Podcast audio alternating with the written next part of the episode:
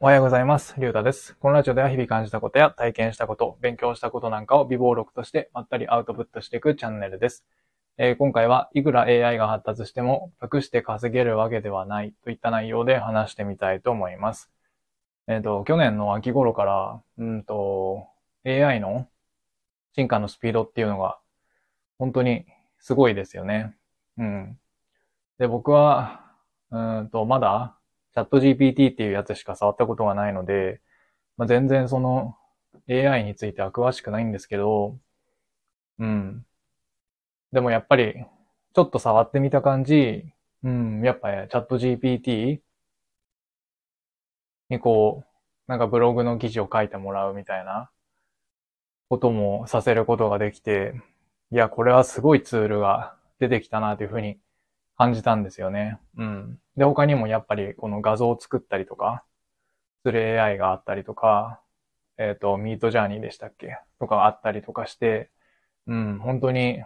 AI の進化すごいなって感じました。うん。で、これだけ有名になると、やっぱり普段この最新の情報に、うーん、キャッチアップしてないような人にも、このチャット GPT っていうのが知られる、知られているような感じがしていて、で、僕の知り合いも、その、あんまりこう、最新の情報を仕入れるような人じゃないんですけど、まあそのチャット GPT のことを知っていました。うん。で、まあその人、その知り合いの人が、そのチャット GPT を使えば、こう楽して、こうブログで稼げるんじゃないかみたいなことを話していて、うん、なんかそれはやっぱり 違うよなというふうに思ったので、まあ今回こうして、えーっと、話しています。うん。やっぱりその確かにチャット GPT を僕も実際に触ってみて、こう記事を書かせることっていうのはできるなというふうに思ったし、めちゃくちゃ便利だなというふうには感じました。うん。でもその恩恵を得られるのって、普段こう、普段からというか、うん、今までこう頑張ってブログで、うん、まあ稼いできたりとか、まあ本当にがっつりブログにコミットしてきた人に対してこそ、その恩恵っていうのが一番大きいのかなというふうに思いました。うん。で、やっぱりそういう、うん、ずっと頑張ってきた人たちっていうのは、やっぱり新しい情報を仕入れるのも早いし、行動も早いと思うんですよね。うん。で、実際 YouTube とか見てみても、そのチャット GPT を使い倒して、まあ、こんな風な指示を出せば、うん、こういった結果が得られますよみたいな、うん、そういうことをいち早く発信されていて、うん、やっぱりこう、うん、AI にいくら記事を書かせられるようになったとはいえ、そういう、なんて言うんですか、昔から頑張ってきた人たちが、うん、て、うんと、まあその人たちを抜抜き去って、そのブログとかを今から始めた人たちが、うーん、なんて言うんですか、うん、活躍できるみたいなことは難しいんじゃないかなというふうに思いますね。うん。で、やっぱりこう昔からやってきた人たちが、そのチャット GPT を使うことによって、今までの作業時間を短縮すること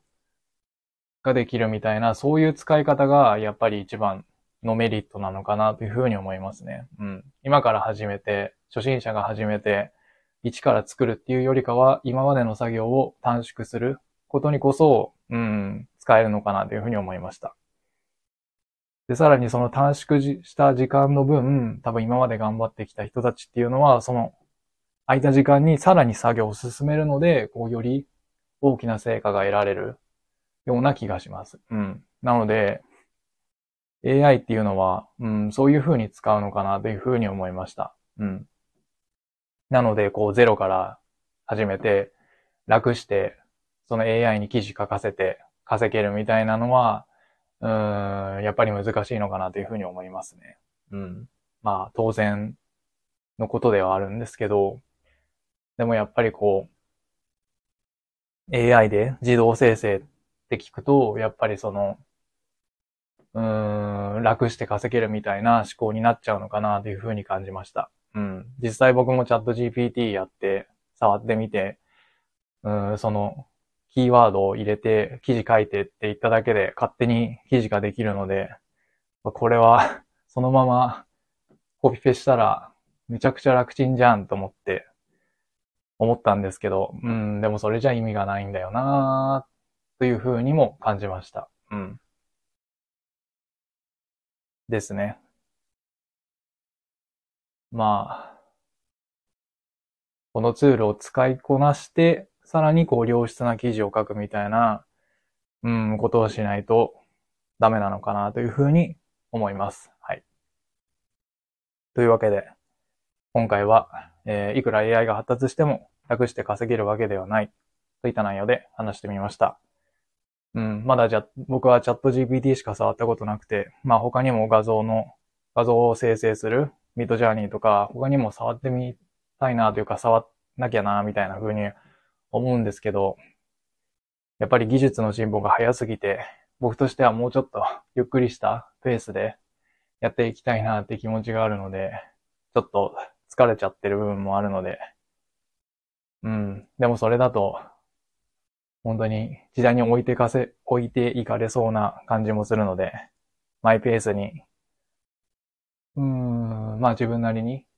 触っていけたらいいかなというふうに思います。それでは今回はこの辺で終わりたいと思います。ありがとうございました。